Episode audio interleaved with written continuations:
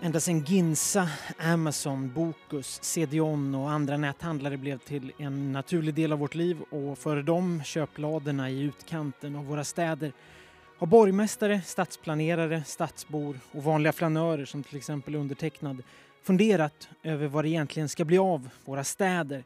Centrumdöden, som den kallas på inlandssvenska, snabbades sen på av eh, pandemin när vi alla ombads stanna hemma och världens postombud fylldes på av kartonger från olika lagerlokaler med speditionsadresser som Morgongåva och Eskilstuna. I våra tidningar finns den här veckan två historier som följer varandra parallellt och handlar om det här. En i Spanien och en i Frankrike. El País skriver om problemet med byns enda taverna som sakta försvinner. I Spanien finns över 8000 kommuner men i en tredjedel av dem bor bara 200 personer eller färre. Där är det svårt att få hjärtat av det spanska samhället, tavernan, baren, puben, att gå runt. På vintern har vi 12 personer som kommer och köper varsin kaffe, säger en barägare till El Pais, Med 12 sålda kaffe, hur ska vi få det här att gå runt? frågar hon sig. Enligt en spansk studie från i fjol bor över 140 000 spanjorer i ett samhälle som helt saknar bar. Och för att stävja den här utvecklingen ska nu det spanska parlamentet debattera möjligheten att ge de här barerna skattelättnader för att kunna överleva. Det tar oss vidare till Frankrike och fransk kulturpolitik som tycks göra så gott man kan för att hålla liv i sina bokhandlare. Om ni minns under pandemins tredje våg så fick ju de franska boklådorna hålla öppet till skillnad från många andra affärer eftersom deras business ansågs essentiell för folkhälsan. Frankrike tros för övrigt ha lika många fristående bokhandlare som USA och Storbritannien tillsammans. För att se till att så förblir har den franska regeringen godkänt ett krav på en extra avgift för böcker som beställs på nätet. Det handlar om 3 euro på alla bokbeställningar under 35 euro. Det här hoppas man ska få franska bokslukare att besöka sina fysiska affärer istället för att klicka hem böckerna på nätet, skriver Le Monde.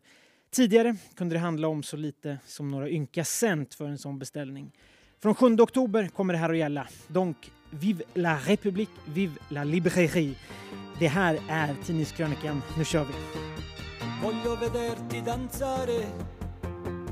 Come le zingare del deserto con candelabri in testa o come le balinesi nei giorni di festa det är den 16 april och i en lägenhet i Rom sitter jag, Filip Jakobsson. Och mycket av den här veckans offentliga debatt i Sydeuropa har kretsat kring Frankrikes president Emmanuel Macrons uttalanden efter sin resa till Peking och mötet med Kinas president Xi Jinping.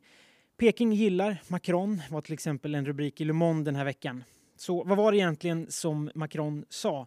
Jo, på flyget hem från Kina i en intervju med Politico sa han att Europa borde frigöra sig från USA och återta sin strategiska självständighet istället för att hela tiden gå i Washingtons ledband som dess tjänare och försöka finna en tredje väg. Varken helt med Peking eller helt med Washington.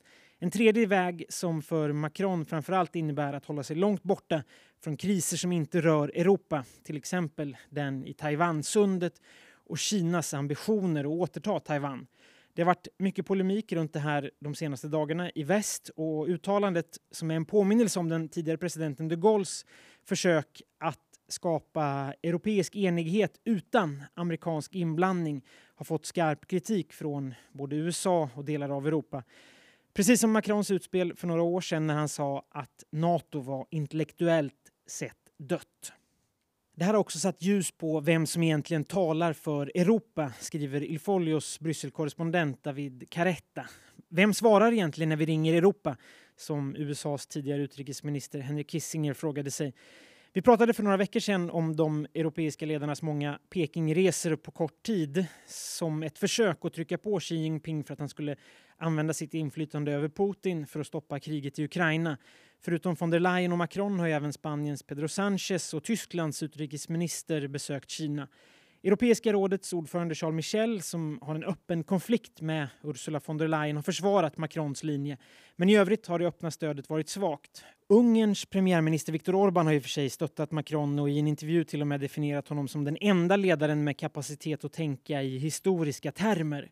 I samma intervju hyllade han idén om en europeisk strategisk självständighet eftersom kontinenten måste skydda sina intressen och skapa sig vänner i världen, inte ovänner.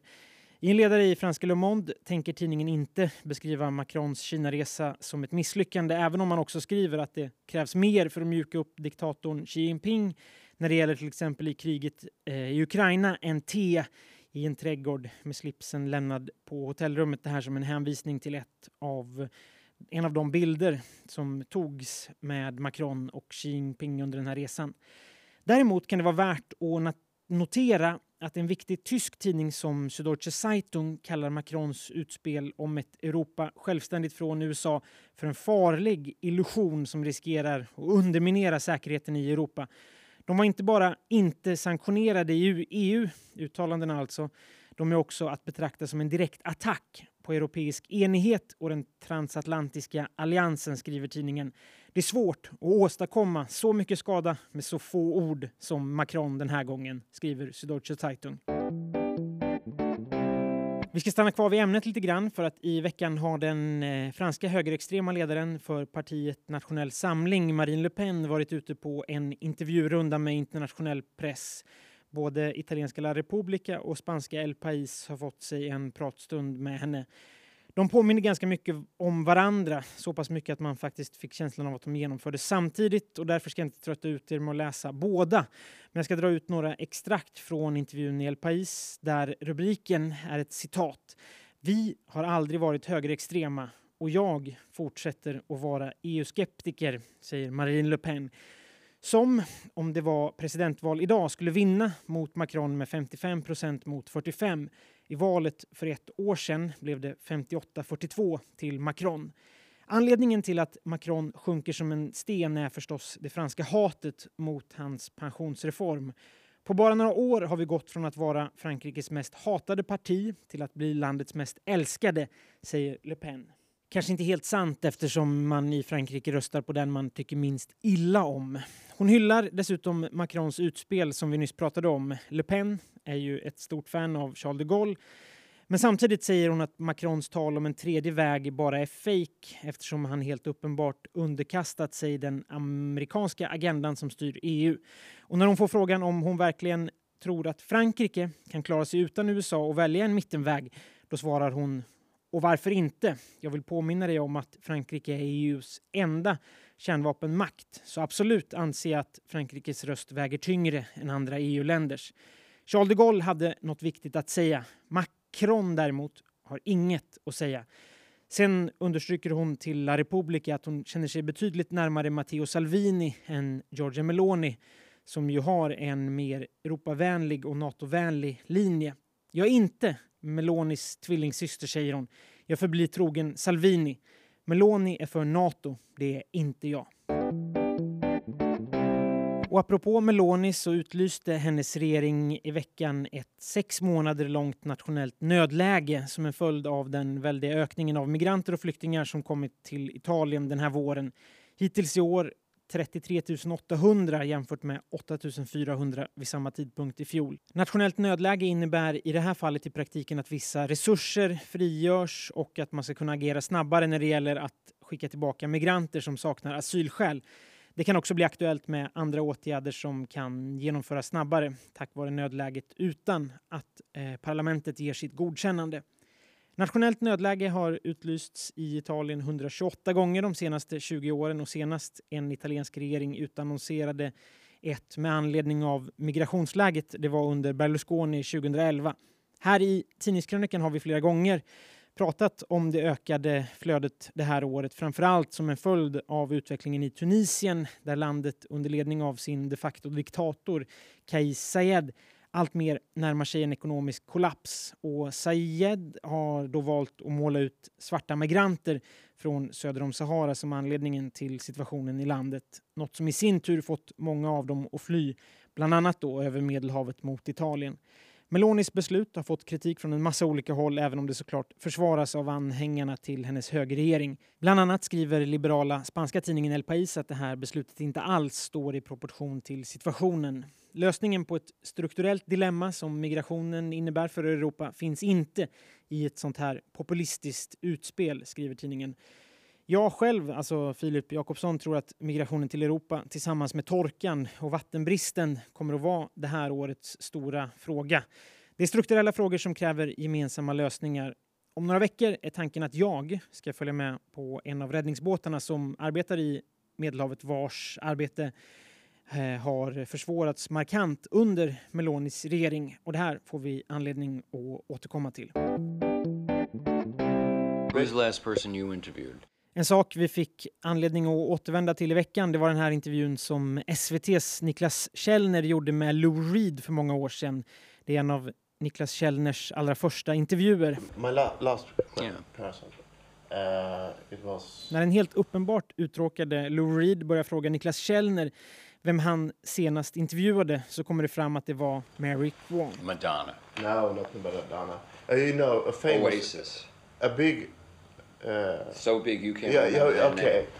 It was. Uh, was it? So big that you can't remember who it is. Den brittiska modedrottningen som i veckan dog 93 år gammal. Uh, I know. Uh. Mary Quant. Mary Quant. Mary Quant. Yeah. Fashion? Yeah. Part of a dead culture. Jag vet inte hur mycket det här har uppmärksammats där hemma men här i Sydeuropa har det faktiskt fått mycket uppmärksamhet. Mindre och bättre, som Corrieres egen anglofil Beppe Severinini skrev i sin kolumn häromdagen. Mindre eftersom Mary Quant var hjärnan och uppfinnaren bakom den korta kjolen. En eh, revolution eftersom den gav de kvinnliga benen tillbaka till kvinnorna som nu kunde bestämma när och om de ville visa dem, skriver Corrieres Grand Old Man. Han ser den korta kjolen som en antites till Brexit. Den korta kjolen blickar framåt, skriver han, medan Brexit blickar bakåt. Mary Quant, ett barn av sin tid, precis som Beatles, Rolling Stones, George Best och Vivienne Westwood när London och Storbritannien var världens absolut viktigaste plats. Något som Brexit helt och hållet satte punkt för, i alla fall i Beppe Severinis ögon. Radio Tirana trasmette musiche balcaniche mentre danzatori bulgari a piedi nudi sui braccieri ardenti. Nell'Irlanda del Nord, nelle balere estive, coppie di anziani che ballano al ritmo di sette ottavi. Det här var allt jag hade att bjuda på den här veckan. Har ni idéer, tankar, funderingar om programmet? Skriv till mig på Instagram. Vi, vi hörs igen om en vecka.